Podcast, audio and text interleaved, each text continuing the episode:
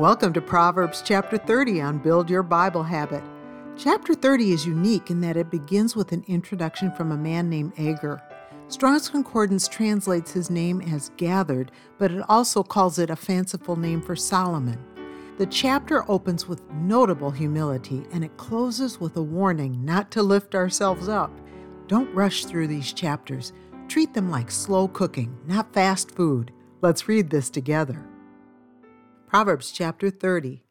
The words of Agur the son of Jakeh, even the prophecy the man spake unto Ithiel, even unto Ithiel and Ucal.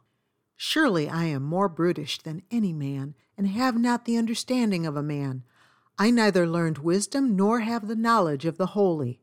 Who hath ascended up into heaven, or descended? Who hath gathered the wind in his fists? Who hath bound the waters in a garment? Who hath established all the ends of the earth.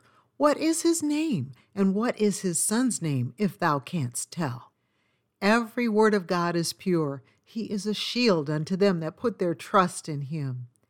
Add thou not unto his words, lest he reprove thee, and thou be found a liar.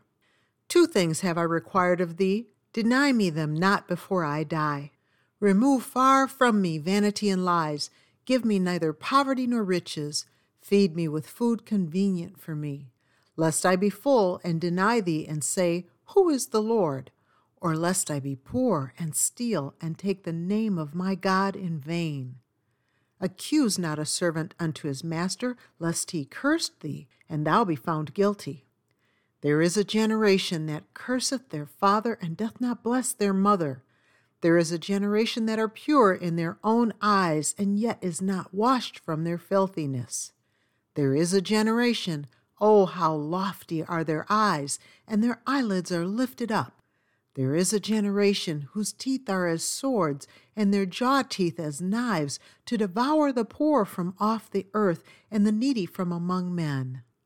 The horse leech hath two daughters, crying, Give, give. There are three things that are never satisfied, yea, four things say not, It is enough the grave, and the barren womb, the earth that is not filled with water, and the fire that saith not, It is enough. The eye that mocketh at his father and despiseth to obey his mother, the ravens of the valley shall pick it out, and the young eagles shall eat it. There be three things which are too wonderful for me, yea, four which I know not the way of an eagle in the air, the way of a serpent upon a rock, the way of a ship in the midst of the sea, and the way of a man with a maid.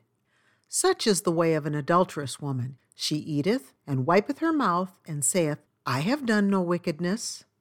For three things the earth is disquieted, and for four which it cannot bear. For a servant when he reigneth, and a fool when he is filled with meat. For an odious woman when she is married, and an handmaid that is heir to her mistress. There be four things which are little upon the earth, but they are exceeding wise. The ants are a people not strong, yet they prepare their meat in the summer. The conies are but a feeble folk, yet make they their houses in the rocks.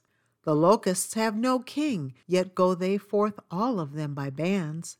The spider taketh hold with her hands, and is in the king's palaces.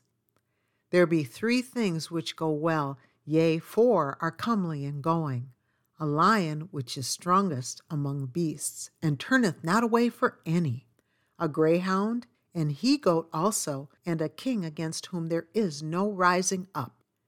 If thou hast done foolishly in lifting up thyself, or if thou hast thought evil, lay thine hand upon thy mouth.